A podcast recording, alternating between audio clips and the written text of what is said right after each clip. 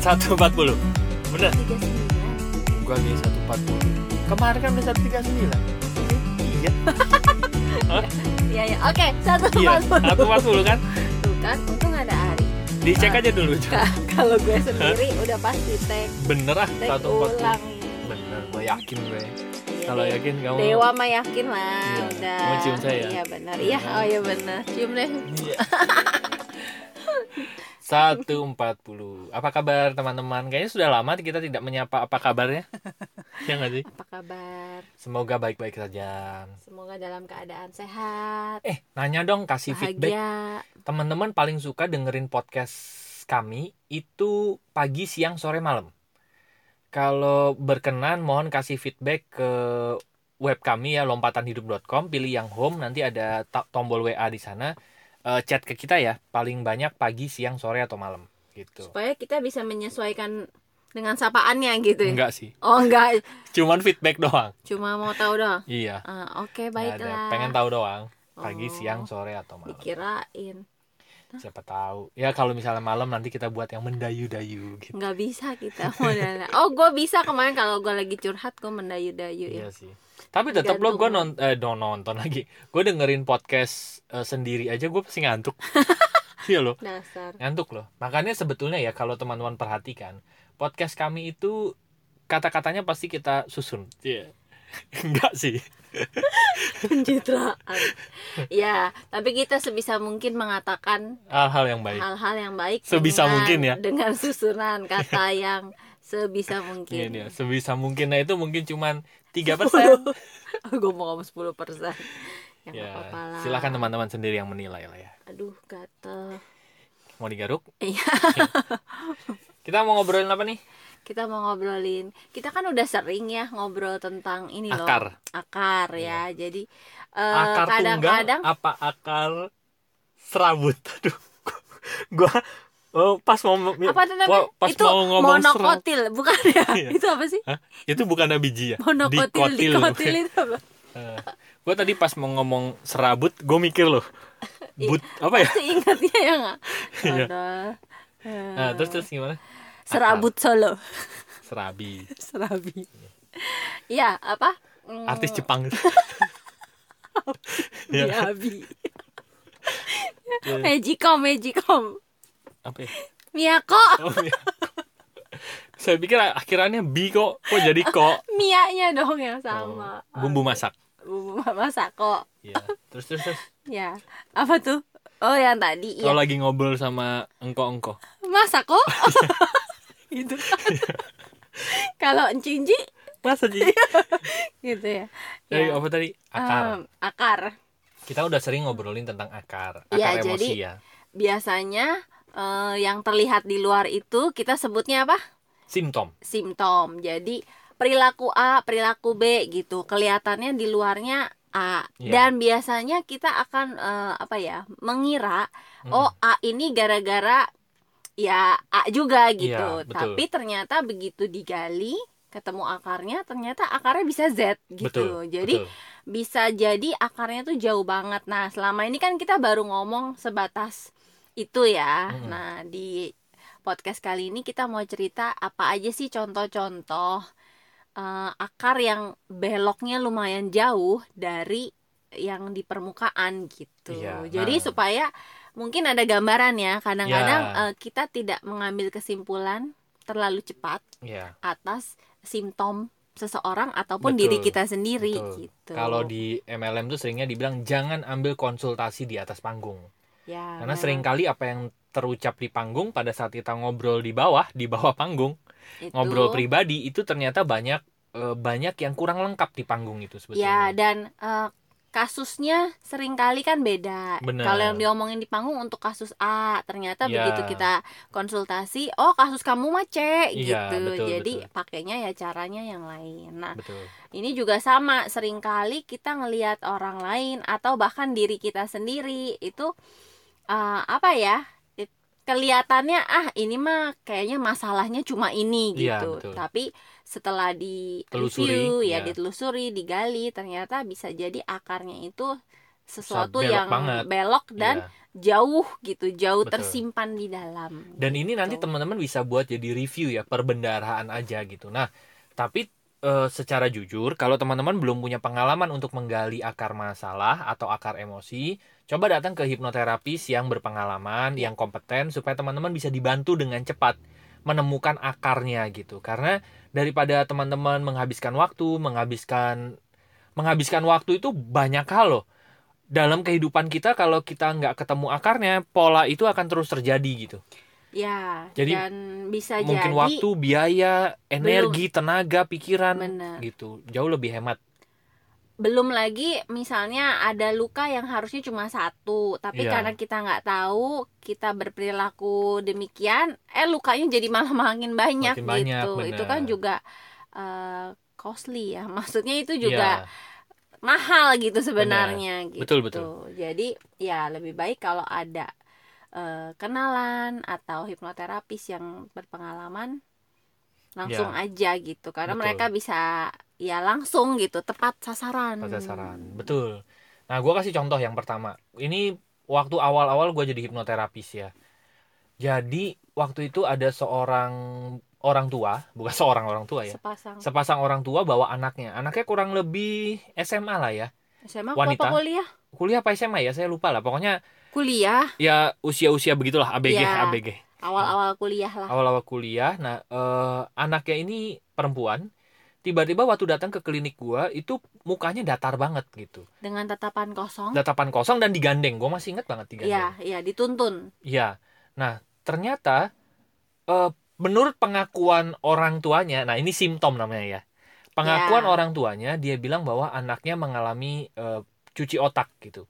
Jadi anaknya pernah ketemu sama orang yang eh, ini bukan menghakimi satu kaum ya enggak. Tapi menga- peng- pe- menurut pengakuan orang tuanya si anaknya pernah bertemu dengan seorang wanita yang bercadar dan diomongin sesuatu tiba-tiba jadi kayak gini. Gitu. dan ini yang datang juga muslim ya Muslim juga, orangnya iya gitu, gitu. Mm-mm. Jadi ini menurut pengakuan ya. Jadi gua nggak bilang bahwa yang bercadar itu identik dengan hal itu, enggak Iya, ya. hanya gitu. ya, Ini menceritakan penceritakan ulang. gitu, menceritakan ulang. Nah, terus eh, dia bilang dicuci otak kayaknya mau diajak ke gerakan-gerakan radikal pak gitu. Nah tiba-tiba jadi jadi seperti ini gitu dia bilang gitu. Oh oke Mm-mm. pak. Nah ini simptom. Nah sebagai hipnoterapis biasanya gua nggak akan percaya dengan simptom gitu. Karena ini yang tampak di permukaan kan Ya. gitu. Nah akhirnya masuklah sesi terapi. Gua akhirnya bawa dia ke kondisi hipnosis si anaknya ya. Mm-mm. Walaupun memang agak susah karena berkomunikasinya agak susah gitu. Mm-mm. Tapi ternyata akhirnya setelah digali digali gali gali gali ternyata bukan itu. Ternyata cinta segitiga. Aduh. cinta segitiga antara dia seorang cowok dan temannya sendiri Iya, dan memang kebetulan temannya sendiri yang memakai cadar. oh jadi Gitu. dia sebenarnya Jadi aduh, jadi jadi kita nggak bisa bilang langsung Iya, begitu gitu. makanya benar makin lama kita ketemu klien orang ngomong apa pertama tuh kita iyahin aja Hmm, karena iyain aja, biasanya oke. 90% bukan itu Iya, betul. ya Pasti udah ngobrol aja dulu gitu Bener, pasti mereka akan blaming keluar dulu. Itu udah 90%. atau kalau nggak blaming keluar mereka memakai masalah yang lain Iya, betul. untuk datang kelihatannya masalahnya yang nggak terlalu dalam gitu Iya, betul. tapi begitu ngobrol oh, Oh, begitu. gitu. Gitu. ingat nggak kita pernah punya klien Ah. eh, perempuan Iya. mau dat mau terapi karena masalah percaya diri Oke. dia bilang eh iya gue minder pengen pengen gimana caranya terapi biar buat percaya diri oh oke begitu kita ketemu Heeh. kita ngobrol ternyata kenapa dia pengen percaya diri ujung-ujungnya dia nangis karena ternyata suaminya selingkuh Oh iya, kok saya lupa ya? ntar Oh iya, saya terus, ingetin terus, terus, yang terus. mana Oh gitu. ya udah akhirnya kita eh, kan waktu itu kan kita tanya kan Heeh. kenapa emang pengen percaya diri kenapa gitu terus dia langsung nangis gitu kan oh, Oh. ternyata masalahnya adalah hubungan sama suaminya nggak harmonis dan belakangan dia lagi tahu bahwa suaminya lagi ada gitu Affair lagi gitu ya. ada affair nah Oh gitu. Itu Gue kan- ingat, gue itu kan- ingat loh. sesuatu yang jauh gitu kan Iya iya iya iya. iya. kita pikir ah cuma percaya diri doang kan gampang ya Iya. oh Ternyata, ternyata, ada, ada, U di balik B. ya Ya. dan masalahnya ya intinya karena dia ngerasa dia eh, nggak bisa jadi orang yang seperti suaminya Ah, harapkan Iya iya iya iya. iya. terus ya udah digali lagi digali lagi ya ternyata memang ada satu atau lebih kejadian yang dia sama suaminya tuh secara bahasa kasih nggak klop Oke. A- akhirnya dia tahu oh iya ya suami saya tuh tipenya ini dan pas dia lagi butuh butuhnya kok saya malah nggak ngasih iya, saya juga lain. saya juga tipenya ini dan pengen dapat itu tapi suaminya juga nggak ngasih nah akhirnya Oke. Akhirnya eh, ya lumayan lah kelar Oke. gitu kan nah cuma kan awalnya dia datang dengan alasan yang jauh banget kan iya, beda iya, iya. gitu terus ada lagi istri juga tuh yang yang ab- gimana? yang dia trauma naik mobil Nah itu juga tuh. itu, Itu juga lumayan itu beloknya patah beloknya. patahnya cukup jauh gitu ya yang tadi udah ya yang cinta segitiga dan ternyata dia mencintai satu orang pria eh, sahabatnya juga sama mencintai pria Ya. yang sama. Wah dan dia sakit hati ya udah ternyata diberesin emosinya bla bla bla bla, bla. Pulang dia udah nggak tatapan kosong lagi gitu. Mm-mm. udah cerah ceria. Orang tuanya juga bingung gitu. Nah terus tadi yang trauma eh, kecelakaan mobil ya. Gue pikir waktu dia datang iya nih eh, sekarang naik mobil pusing muntah pokoknya nggak nyaman gitu kita bilang kenapa? Pernah kecelakaan nggak? Iya pernah kecelakaan baru aja kecelakaan dan cukup parah gitu dia bilang. Sampai mobil apa pajero ya? Pajero ya. mobil pajero aja sampai ringsek gitu dia oh mau memang parah gitu. Nah begitu masuk sesi terapi gue beresin dong kejadian-kejadian yang berhubungan dengan traumatis pada saat Kecelakaan kecelakaan tersebut terjadi gitu. Nah setelah kecelakaan terjadi eh, setelah diberesin Beresin. emosinya kok tetap intens ya emosinya gitu masih ada gitu masih nggak nyaman untuk naik kendaraan gitu. Gue pikir wah ini berarti bukan emosinya nih gitu. Bukan Nembaknya bukan bukan bukan ini yang membuat itu terjadi gitu. Emosinya bukan itu. Nah terus sampai gua lupa gua gali apa sampai akhirnya Dia ter- ngobrol. ngobrol ngobrol ngobrol Mm-mm. ngobrol. Akhirnya terkuak bahwa pada saat kejadian dia telepon suaminya ya. Dia telepon suaminya dan eh, Oh, gimana? enggak, dia ngomong. Awalnya dia ngomong, ya abis cerita soal mobil, Mhm. terus eh, kita ngobrol-ngobrol-ngobrol, terus dia bilang, iya, aku tuh eh, pas kecelakaan ini suamiku tuh nggak dateng loh. Nah, Ah, di situ iya, kita iya. langsung dek, oh kayaknya ini nih. Nah, ya udah, akhirnya kita gali ke situ, Iya. ternyata benar gitu. ternyata benar ternyata pas kejadian dia telepon suaminya jadi kejadian itu cukup jauh dari rumahnya anggaplah rumahnya di kota A dan kejadiannya itu di kota D gitu. Kita berapa kilo? Jauh lah ya. ratusan kilo. Ya, jadi ratusan memang dia lagi jalan keluar kota gitu. Iya. dia telepon suaminya suaminya bilang begini aku perlu datang nggak? gitu. Hah? Dan itu membuat dia cukup shock dan akhirnya kita gali kan? Kita gali gali gali gali gali. Ternyata memang dia kurang mendapatkan perhatian dari suaminya. Jadi Iya. setiap dia ada apa-apa suaminya tidak memberikan perhatian yang cukup menurut dia ya yang cukup menurut dia untuk diperhatikan gitu nah kita langsung waduh mati nih gitu Kenapa? Karena ada satu apa ya, satu pola di bawah sadar. Kalau kita tidak mendapatkan sesuatu, bawah sadar ini akan melakukan apa pun untuk bisa mendapatkannya. Iya. Dimulai dari hal-hal kecil, ya biasanya rengekan, tangisan, rajukan, itu kan Iya. sebetulnya untuk mendapatkan anggaplah sebuah perhatian ya. Ya sebelum untuk mendapatkan perasaan ingin dicintai, dimengerti dan lain sebagainya, gitu ya. Nah, kalau hal-hal kecil itu diremehkan, bawah sadar akan menskenariokan akan menarik hal-hal yang lebih besar. Mungkin dibuat sakit namanya psikosomatis gitu ya. Mm-mm. kalau itu juga masih diabaikan dia akan menarik hal-hal yang lebih besar lagi yang mungkin kita nggak pengen itu terjadi sebetulnya Ah, bahkan gitu bisa melibatkan eh, kejadian-kejadian dari luar ya. Sangat yang- bisa. yang kalau dipikir sebenarnya nggak masuk akal, Nggak masuk akal. tapi sebegitu hebatnya kekuatan pikiran kita sampai dunia luar pun bisa digerakkan gitu. Betul.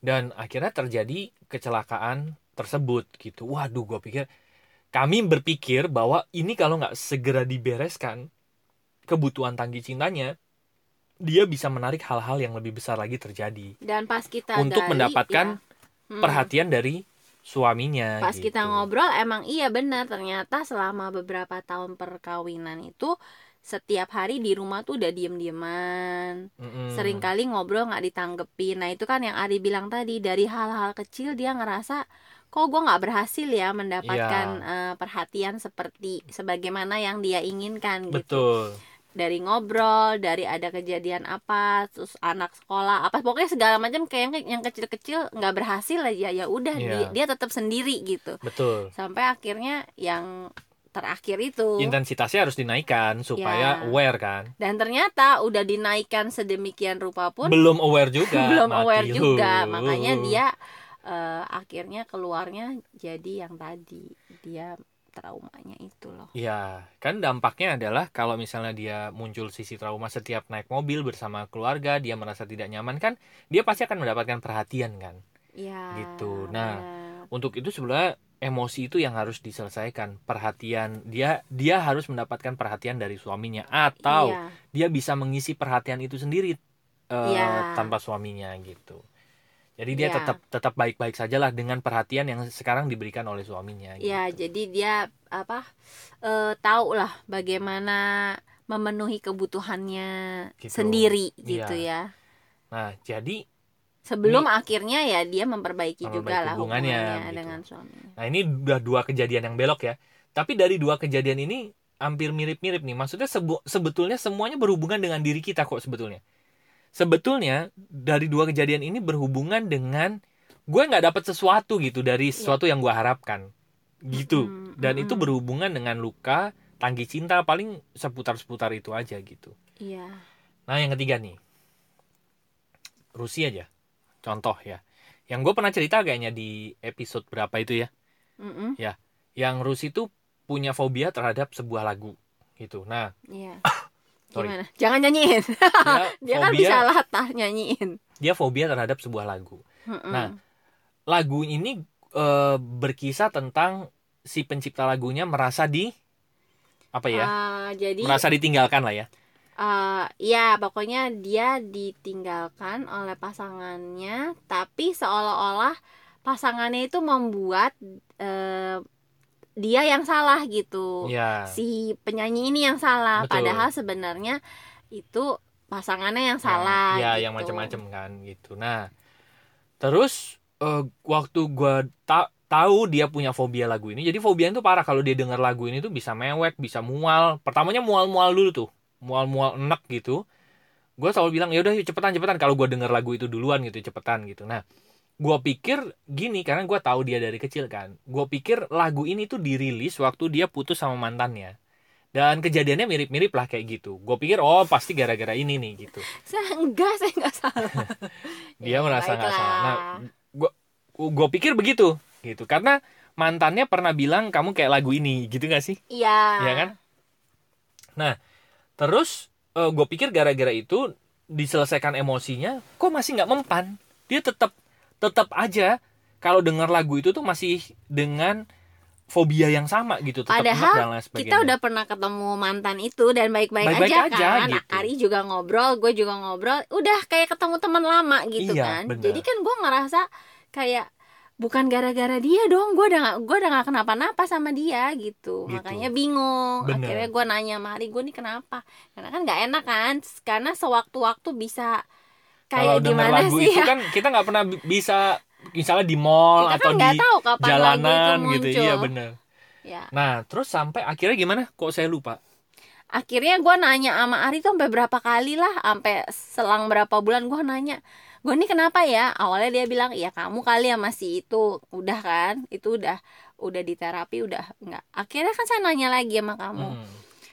Saya kenapa ya gitu sama lagu ini? Saya pengen pengen udahan gitu. Cuma kan memang kalau katanya ada aturan tidak tertulis suami sendiri itu tidak bisa menterapi istrinya. Iya. kan hipnoterapis itu biasanya justru kalau ke keluarga dekatnya dia tidak gimana ya nggak bisa menterapi seperti sama klien gitu kan. Gak mempan. nggak mempan.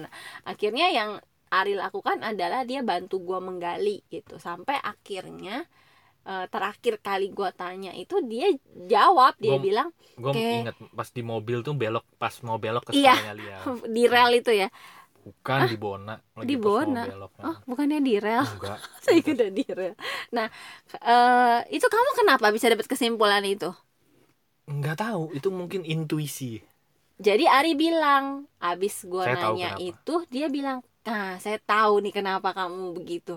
Ah kenapa kenapa? Saya kan udah pengen tahu juga. Dia bilang, ya kamu, eh, saya kan punya papa, seperti Ya. yang sudah sering saya ceritakan. Saya, eh, kok saya jadi saya sih gue broken home kan. Iya.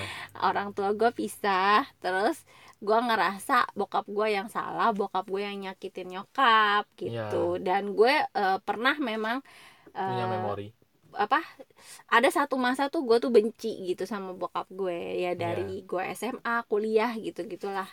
Nah kata Ari kenapa gue sebel sama lagu itu dan gue fobia nyampe segitu? Karena eh, pertama dia punya Iya. dia punya bawah sadar daripada disakiti lebih baik menyakiti.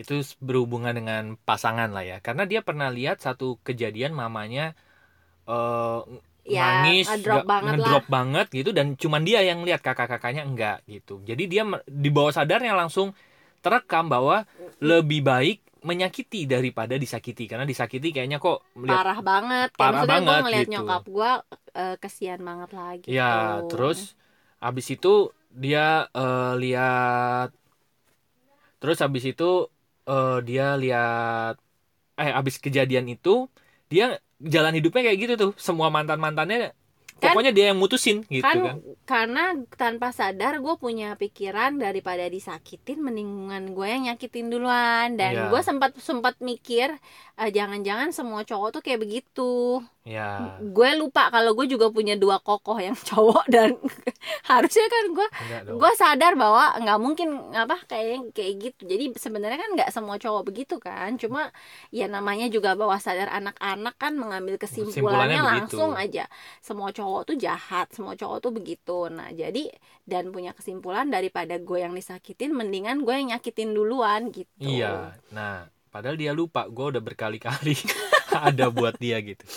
Nah, ya akhirnya karena itu karena itu bawah sadar. karena gue takut kalau nanti lama agak lama dikit jangan-jangan nanti di depan gue disakitin nih jadi sebelum gue disakitin eh ya udah mendingan gue udahin duluan gue sakitin aja duluan jadi bukan gue Iya. yang sakit gitu Nah dia punya begitu tuh, udah punya pola begitu dan sampai akhirnya gue bilang bahwa apa yang kamu lakukan itu gitu, itu sebetulnya apa yang kamu lakukan itu jahat gitu. Jadi apa yang Rusi lakukan itu serupa dengan eh, apa yang dilakukan oleh papanya. Jadi bayangin ya, kejadiannya adalah dia eh, nggak suka dengan papanya dan tapi perilakunya itu menyerupai papanya.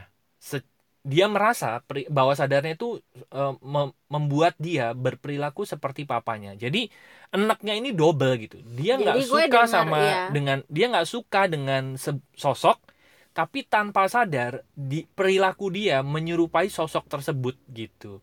Jadi dia punya enak dan hal-hal yang lain seperti itu. Lu bayangin aja ya. Lu benci sama seseorang contohnya. Tapi lu tuh selalu dikait-kaitkan lu tuh sama kayak dia, lu tuh sama kayak dia. Padahal Ya. lu benci banget sama orang itu. Itu kan lu jadi dongkol, enak segala macem kan. dan gitu. kalau dengar lagu itu ya mungkin itu itu yang gue terpicu ya. gue inget eh, bokap dan Hmm. mungkin inget omongannya mantan bahwa gue sama tapi eh, iya dan makin ke sini kayak makin confirm gitu gue tuh sama aja sebenarnya sama bokap gitu kan Hmm. Jadi gitu jadi tiap kali dengan lagu itu gue kayak yang uh, enak gitu pengen muntah sama langsung banjir langsung nangis Gitu. gitu nah itu itu Itu kan beloknya jauh kan. Dan Ah. itu kasus yang menurut gue ya, menurut gua, sebagai hipnoterapis selama gue 9 tahun ini jadi hipnoterapis itu salah satu kasus yang terumit. Yang gue bisa akhirnya ketemu akar kayak gitu gitu. Gue pikir gue dewa kayak Sherlock Holmes ini. Iya karena kan dipikir cuma sama mantan doang kelar ya ternyata, ternyata. eh, tidak gitu. Nah Nah itu, Itu sih. lagi. apalagi ya. Nah Apalagi contohnya. dan kadang-kadang kalau berhubungan sama diri kita mungkin kita nyarinya tuh nggak yang setahun gitu ya kayak gue aja kan uh, berapa tahun lah sampai akhirnya baru ketemu Y-nya terus apakah setelah ketemu Y-nya langsung hilang? Nggak juga. Cobaannya belum tentu. tapi berkurang. Bisa berkurang lah. ya. intensitasnya cukup berkurang. Yang dulunya gue bener-bener nggak tahan dari detik pertama. Bahkan baca liriknya aja gue bisa mewek kan? Iya. gitu. Tapi sekarang ya memang sama juga. Tapi sekarang mendingan lah masih udah bisa tahan dikit-dikit gitu apalagi yang belok kenapa jadi bahas gue ya Ya kan itu contoh hal-hal iya. yang belok gitu. Ya, Jadi kita mau tunjukin bahwa kenapa ya gue kayak gini. Nah ini, gue kemarin nonton YouTube teman lama gue lah ya, gitu. Dia sekarang eh eh, apa namanya ngajar trading forex. hmm, Judulnya menarik, trading forex kok takut gitu. mm, mm, Nah ini bagus dia juga membahas tentang bawah sadar. Jadi mm, sering kali ya orang kalau mau trading, trading apa pun itulah ya, forex, saham dan lain sebagainya, itu kebiasaannya takut kan? iya takut kalah, takut ah segala macamnya gitu ya. Nah, kenapa bisa seperti itu? Sebetulnya intens eh, emosinya tuh banyak loh. Pada saat kita mau trading itu emosi yang terlibat itu banyak banget ada di situ. mm, mm. Pertama, takut duitnya hilang. Gitu ya. Takut Iya. duitnya hilang ini masih di permukaan loh. Di Iya. balik itu, itu ada banyak banget emosi. Banyak banget. Misalnya takut duitnya hilang, di eh, hilang misalnya memang dia masa kecilnya susah. Mm-mm. Sekarang dia punya misalnya sekarang dia sudah berkecukupan gitu tapi masa kecilnya susah. Itu akan ditarik ke memori-memori itu. Apalagi Ya. terus misalnya ada belief bahwa cari uang itu susah, nanti tiba-tiba nanti uang itu eh, hilang begitu saja. Bawah sadar itu akan menggerakkan sedemikian rupa. banyak lagi. Apa maksudnya? Bahkan ya kayak gue dulu ya. Gue kan dulu sempet ya itu ya sempat punya ketakutan bahwa gue ak- akan ditinggalkan oleh pasangan gue. Mm. bisa jadi loh kadang-kadang orang takut kehilangan duit takut ditinggalin sama pasangannya itu kan Ya. itu kan eh, runtutannya Tanya panjang nggak- ya. nggak sekali beres kan dari Bener. sini ke sini dari sini ditarik lagi masih ada kenapanya Betul. dari sini ditarik lagi mungkin masih ada lagi di belakangnya Bener. kenapa gitu Betul. Jadi kayak tadi Rusi takut kehilangan duit. Kenapa takut kehilangan duit? Karena takut ditinggalkan pasangan. Kenapa ditakut ditinggalkan pasangan? Ternyata ada oh dulu tuh ceritanya begini begini begini begini begini gitu. Seru banget ya. Yang kedua lagi, yang tadi ya berhubungan dengan trading. Kalau tadi kan takut kehilangan uang kan. Yang kedua, takut mengambil keputusan. nah ini juga hubungannya Ini ada banyak pasti banget sama kejadian-kejadian Masa lalu kan? ya Gitu. Misalnya dia waktu kecil sering merasa disalahkan. ya Dia waktu ngambil keputusan apa, orang tuanya bilang nggak boleh, ini nggak boleh, itu nggak boleh. Mm-mm. Dampaknya apa? Setiap dia mau mengambil keputusan, itu bawah sadarnya menggerakkan kepada keputusan-keputusan yang nggak tepat gitu. Ini sering terjadi kalau misalnya orang presentasi di depan, Iya. setelah dia nggak udah dipersiapkan matang, tiba-tiba begitu di depan blank semua. Atau waktu interview sudah dipersiapkan matang-matang, begitu interview blank semua. Nah, tapi begitu dia selesai interview atau selesai presentasi, mereka bilang kok gue jawabnya kayak gitu ya tadi ya, kok gue bisa ngomong kayak gitu ya gitu. harusnya kan yang ini Harusnya kan yang gitu. ini ya. Padahal secara logis itu sudah dipersiapkan. Nah, begitu juga dengan nanti dengan trading, kok gue bisa kenapa gua tadi di situ gua ngambil sini, ya iya. gitu. Kok gue bisa lepas di situ ya? Itu udah bawah sadar yang bermain gitu. Makanya 90% orang yang bertrading kan kalah kan. 10 hanya 10% aja yang bisa berhasil karena kenapa? Karena 10% ini sebenarnya orang yang sudah berdamai dengan dirinya sebetulnya. ya Ke dunia trading itu cukup menggambarkan loh pola-pola emosi orang gitu. benar-benar langsung keli- langsung kelihatan ya Iya, karena dalam waktu yang singkat, emosi itu dikeluarkan betul-betul. Bener-bener dipres. Beda sama orang dagang. Dagang tuh kalau menuju bangkrut, itu ada waktunya.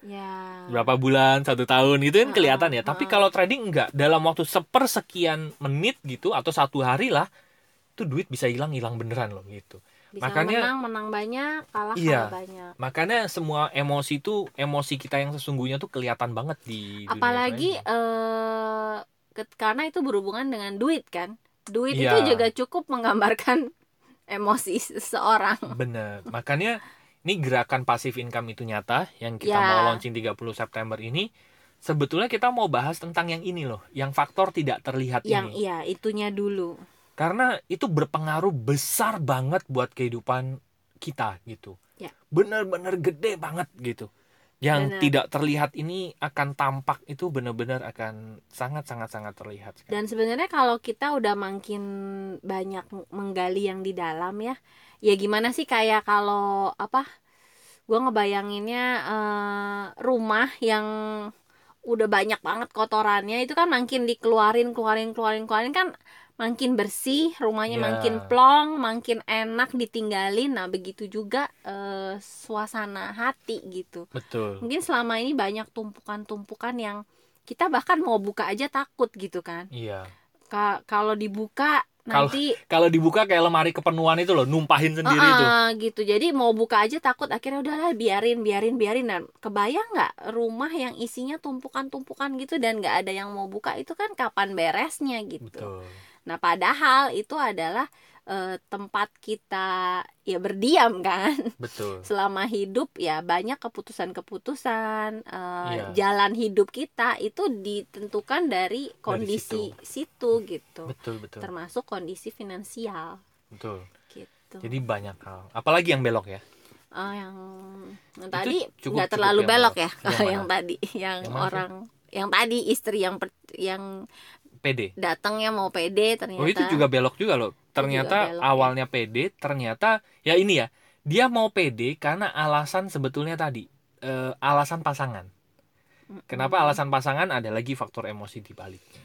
Oke yang belok apalagi ya? Jadi jadi menurut gua sih eh, ini sebelah pekerjaan panjang kita seumur hidup. Oh Apa? kadang-kadang yang lucu gini ada orang yang ngebawa keluarganya Hmm, misalnya kakak bawa adiknya hmm, minta eh, katanya adiknya ini Diterapi. perlu diterapi. Iya. Begitu kita ngobrol-ngobrol-ngobrol yang banyak luka kakaknya. Iya.